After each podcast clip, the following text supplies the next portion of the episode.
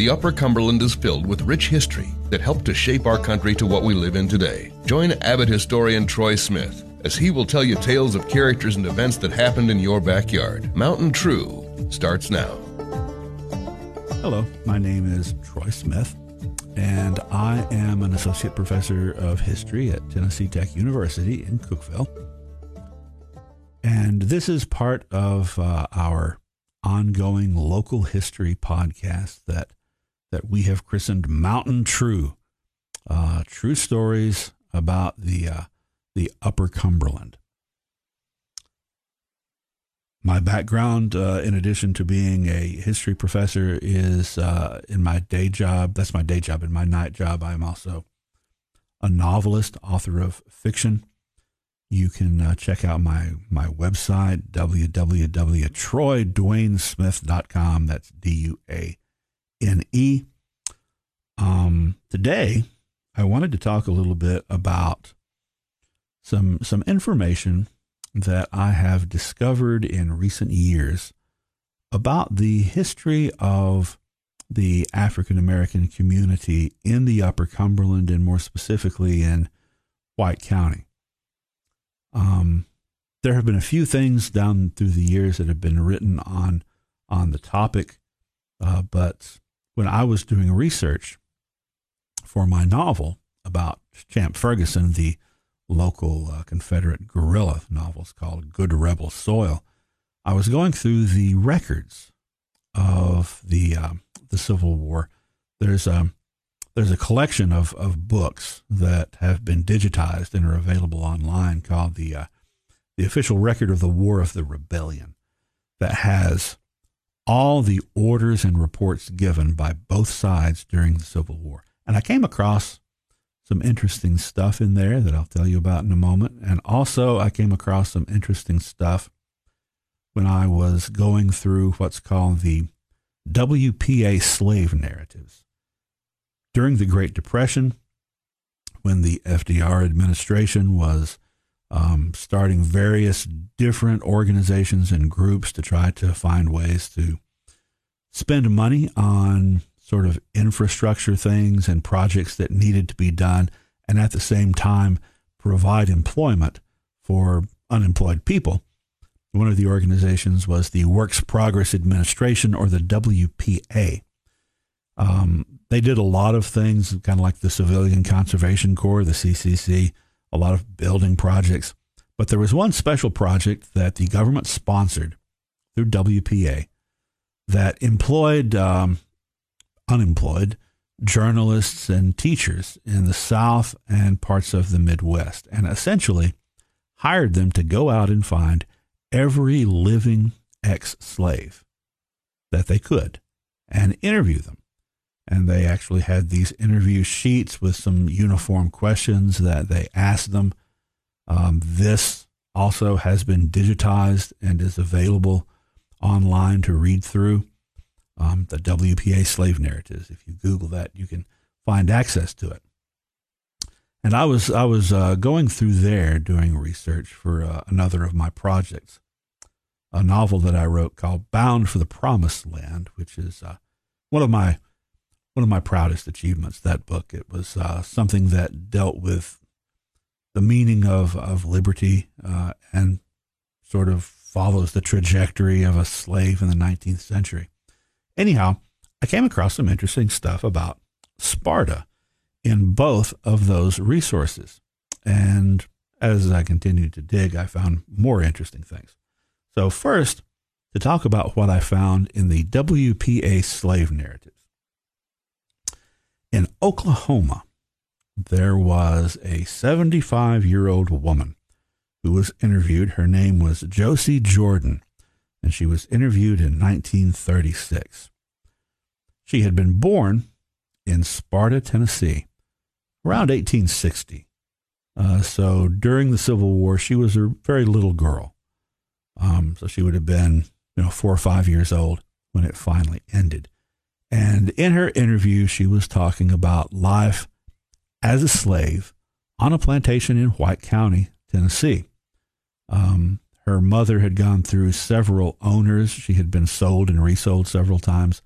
um, ultimately winding up um, in the possession of Mark Lowry in White County. So, one story in particular that she told is very, very interesting. It's a, a story about the Lowry family and their hogs. Now, things were rough during the Civil War, obviously, uh, for people in, in the South. It was a time of great privation.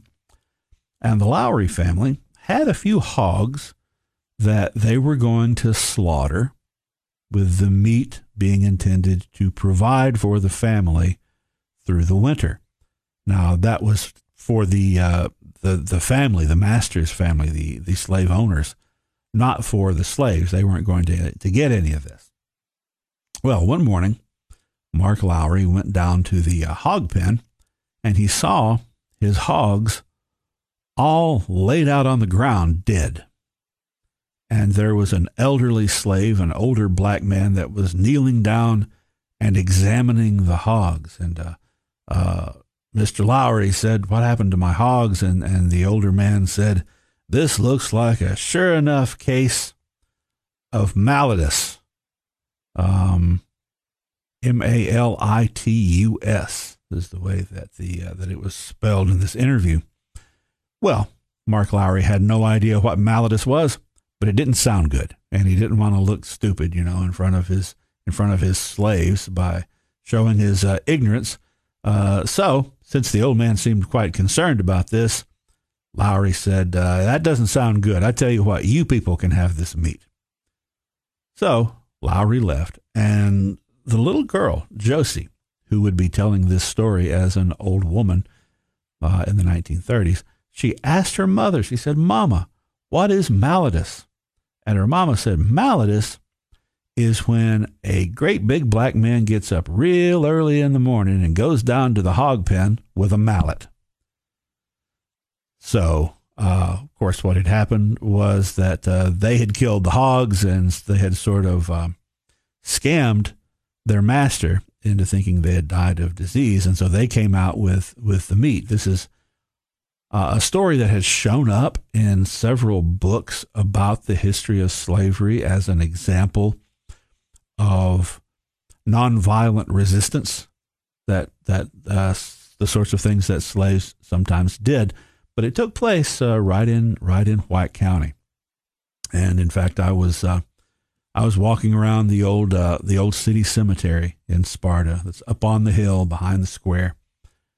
Not long after I had first read this interview, and I happened to look down, and by golly, there's there's Mark Lowry, uh, or at least his headstone in that in that grave, which brought it all a lot closer to home. Now, another thing that can bring the uh, the war uh, and and slavery closer to home, if you're from Sparta, is Hunter Funeral Home.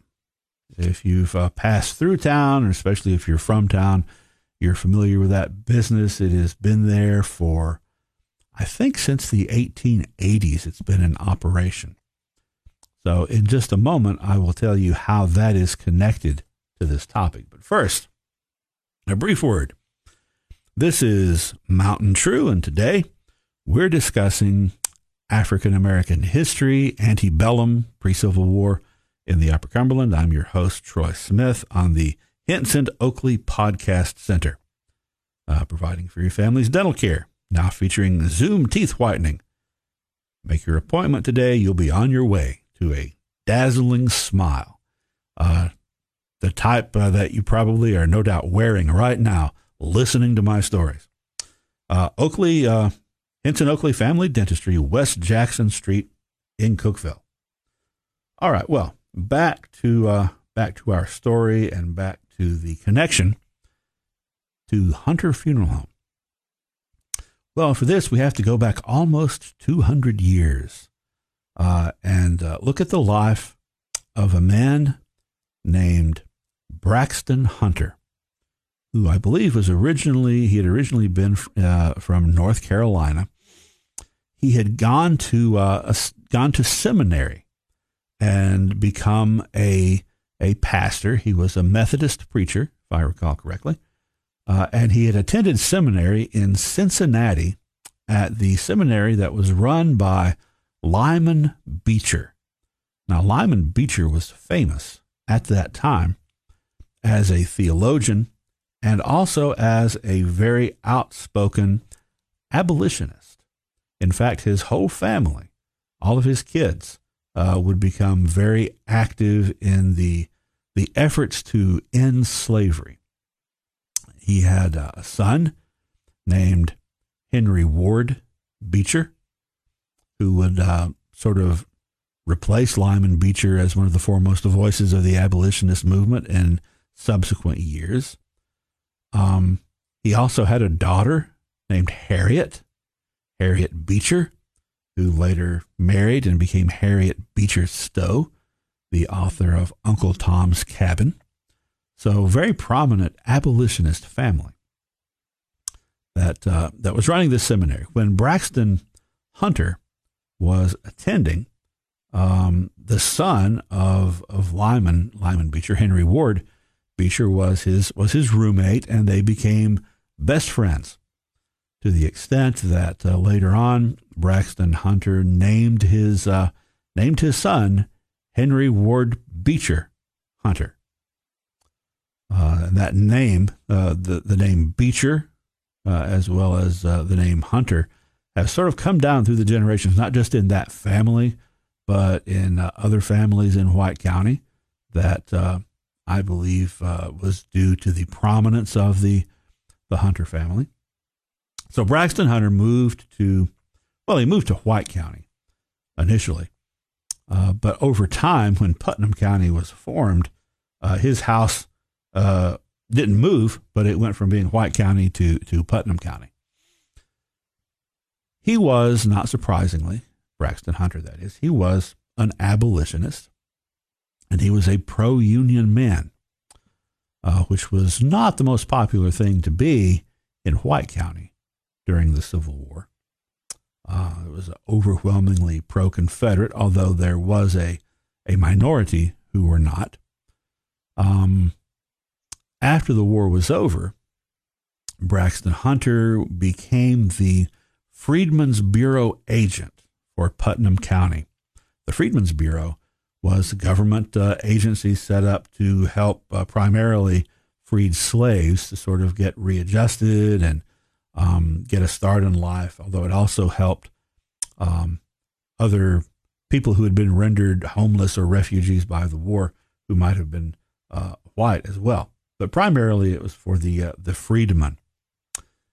Once um, Hunter said that while he was serving in this capacity, it was not uncommon for people to walk up to him on the streets of Cookeville and spit in his face for representing the uh, the federal government in efforts to help the uh, the freed slaves, which is a a sad testament, but at the same time a demonstration of sort of the uh, the fortitude that Braxton Hunter had. I kind of think of him as a forgotten and unsung sung hero of of the Upper Cumberland. By the way, after his stint as uh, agent of the Freedmen's Bureau, he became, I believe, the I think he was the first superintendent of schools for Putnam County. Now, when it comes to antebellum or Civil War African American history in the region, I mentioned earlier there's some things that I discovered that uh, had previously not really been known. I mean, they were known at the time, but they had been they had been lost to history in all the things that have been written about black communities in the Upper Cumberland. No one had quite hit on hit on this, but when I was going through the records of the War of the Rebellion, like I mentioned earlier, I was looking for references to Champ Ferguson because at the time I was writing a book about him, and I was looking for all the references to Sparta. And this led me to a report that was made, a report that was made on March 28, 1864, by Colonel William Brickley Stokes of the 5th Tennessee Union Cavalry. Uh, William Brickley Stokes was from the Upper Cumberland, uh, a Union man, obviously, uh, and commander of Union cavalry. He was located in Sparta, uh, headquartered at the uh, the Methodist Church in Sparta, which is now First United Methodist Church, uh, which is where my family and I attend. They had made the made the church their their temporary headquarters, and some of the some of the folks in the church are still upset about this. They tore out the sanctuary floor and made it into a stable. Uh, that may have been because the uh, Methodist church there in Sparta was the home church of Confederate General George Dibrell. So there may have been a, a, little bit of, uh, um, yeah, a little bit of revenge going on there in, in that aspect. Anyway, uh, as I'm reading through the reports about Stokes trying to catch Champ Ferguson, he just may had this one line near the end of the report where he said, Lieutenant Colonel Corbin of the 14th United States Colored Infantry is in Sparta recruiting heavily.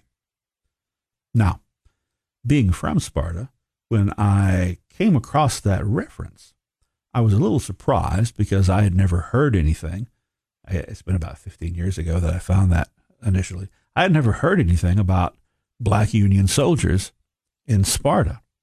And asking around, not too many people knew about uh, this at all. So it seemed sort of uh, seemed to stand out. So I started doing some doing some digging down through the years in what I laughingly call my spare time. And I have discovered some things about the 14th United States colored infantry and their connection to the Upper Cumberland.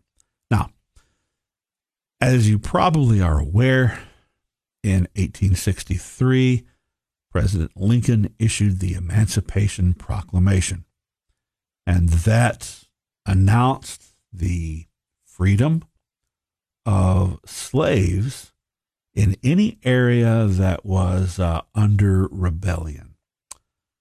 After that, the Union Army started enlisting African American men to serve in the military, uh, enlisting a total of around 200,000 black men, about 180,000 in the U.S. Army, and another 20,000 in the Navy.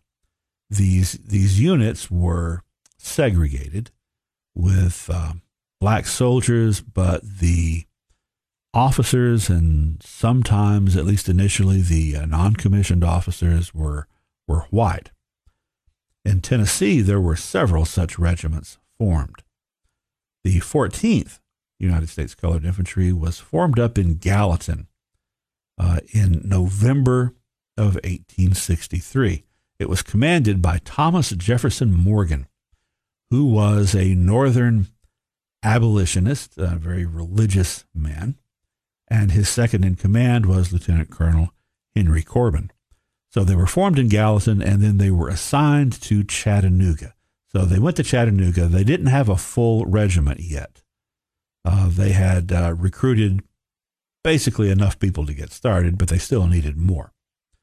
So Lieutenant Colonel Corbin was sent on a recruiting mission uh, with some of his men and he was specifically ordered to go to to Sparta, Tennessee, and start start recruiting.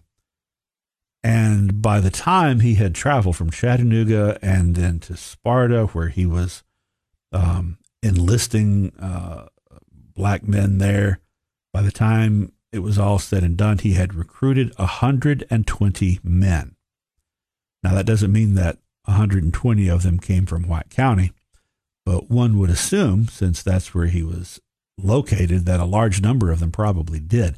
The others uh, came from surrounding counties who had uh, made their way to Sparta upon hearing that the Union Army was there recruiting. And then a handful of them uh, were recruited along the way as they were on that trip from Chattanooga. Well, I wrote a paper about this, presented it at a conference. Uh, the fact that the 14th United States uh, Colored Infantry had a pretty large component of, of, of soldiers from the Upper Cumberland uh, and even specifically from White County. And someone asked a question I hadn't thought of. Uh, it was an obvious question. So why hadn't I thought of it? I don't know, but no one else had either. Uh, why'd they come to Sparta? That made me dig a little bit uh, more. And I discovered, to my surprise, when I looked at the census records from 1860, county by county, I found uh, that in White County, there were 8,074 white people in the 1860 census, 1,145 slaves, and 162 free black people. 162. That was way, way more than any surrounding county. In fact, it was almost as much as several surrounding counties put together. And it was, in fact, the largest number of free black people in anywhere between the Nashville area and the Knoxville area. So, certainly in the Upper Cumberland, uh, it was by far the largest free black community. Now, how did that wind up happening? I went a little bit farther back and discovered uh, something uh, from the 1820 census. Now, Sparta, White County was established in 1806. 1810 would have been the first census, but those records uh, for the whole state of Tennessee were lost in a fire. So 1820 is as far back as we can go. I discovered that in 1820, there were already 127 free blacks living in White County and significantly fewer white people. So it's a, you know, probably proportion wise, uh, a larger percentage. Now, again, I'd never heard about this. I had not been aware of such a thing, and I wondered why there would be such an influx because these folks would have moved in, most of them, in the early years of the county. I came across a uh, uh, a reference, actually a, a, speech that was given by the governor of Tennessee to the state legislature in 1815, in which he was complaining about the large number of free blacks moving to Tennessee from Virginia. And when I saw that, it all kind of it all kind of made sense because you know, in the early years of the 19th century, the early 18 aughts, um, there had been an unsuccessful slave uprising that got discovered before it came to fruition, known as Gabriel's Rebellion, that really stoked the fears of Virginians about slave uprisings. And fearful that free blacks would be on hand to help slaves, as had been the case in this insurrection, uh, to help slaves to, to plan such an insurrection, the state of Virginia started passing really harsh laws against the rights of free black people living there. And this led to an exodus of free black people out of Virginia and into Tennessee, which, and a lot of folks don't know this, um, was a place that, for a slave state in the uh, in the upper South, probably at that particular point in time, uh, was a more attractive place to live if you were a free person of color. There was, in fact, in East Tennessee, a significant abolitionist movement at that time. So, all these things sort of uh, came together to lead to the growth of this free black community, plus the fact that there were over 1,100 slaves. So that with the place being occupied by the Union Army, those slaves were now free those slave men to join the army if they wished. So uh, Lieutenant uh, Corbin came through and he got all those recruits, those who were capable of combat, who were in good enough shape for combat, were inducted into the 14th. Those who stepped forward to volunteer but were too young or too old or not deemed um, physically fit enough for combat were inducted into the 42nd United States Colored Infantry, which served the war in Chattanooga doing basically garrison duty or guard duty. So here we go with this large number of Upper Cumberland black men fighting in the Union Army during the Civil War. Something that has, as I said, been lost to history. Everyone's sort of forgotten about this. Why would that be?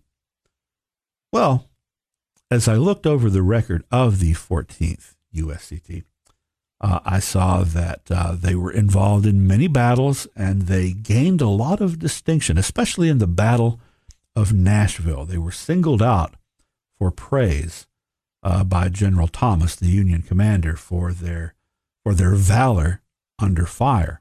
But I also discovered something else. I discovered that they were in a couple of minor battles slash skirmishes that uh, are significant to our story. One was in Dalton, Georgia. The other was near Murfreesboro, a place called Readyville. In both those engagements, they took the field opposite the 8th Tennessee Confederate Cavalry, which was made up of men from Sparta, so white men from Sparta. In some cases, maybe even their former masters. And in both cases, the Union soldiers got the upper hand. In fact, uh, there were some companies of the 14th that were present at Readyville uh, in what has come to be known as the Readyville Stampede, uh, because uh, the 8th Tennessee Cavalry, commanded by General George Dibrell, was routed, uh, and they basically took to flight and, and, and ran from, from the field in, in retreat. And it was extraordinarily embarrassing. And when you look at interviews that were conducted of Confederate veterans 50 years later, many of them were still embarrassed to talk about this incident. And if you take into account the fact that some of those Union soldiers were former slaves from White County. That might explain also some of the embarrassment or and or the reluctance of people in the black community to talk about it much uh, after the war, because as you probably know, once Reconstruction was over and the Jim Crow era began, it was it was really not safe probably to bring too much attention to the uh, the white people you had killed during the war. Uh, another factor is that during this time, a large number of African Americans, former slaves and former uh, well people who had been free to begin with, a lot of them moved away from Tennessee. There was this thing called the Exoduster movement, in which large numbers of them moved out to Kansas and Oklahoma, which to bring things full circle uh, back to the uh, beginning of my discussion about the uh, African American community, uh, that's how Josie Jordan, the the old lady in Oklahoma who had been from Sparta, that's how she wound up out there. So while the war was going on, and while those soldiers were being recruited, another thing that had happened is that they had been used by Colonel Stokes to augment his forces in his efforts to hunt down Champ Ferguson and other other guerrillas. Uh, there were a couple of different um, diar, diarists um, in the area that wrote about this.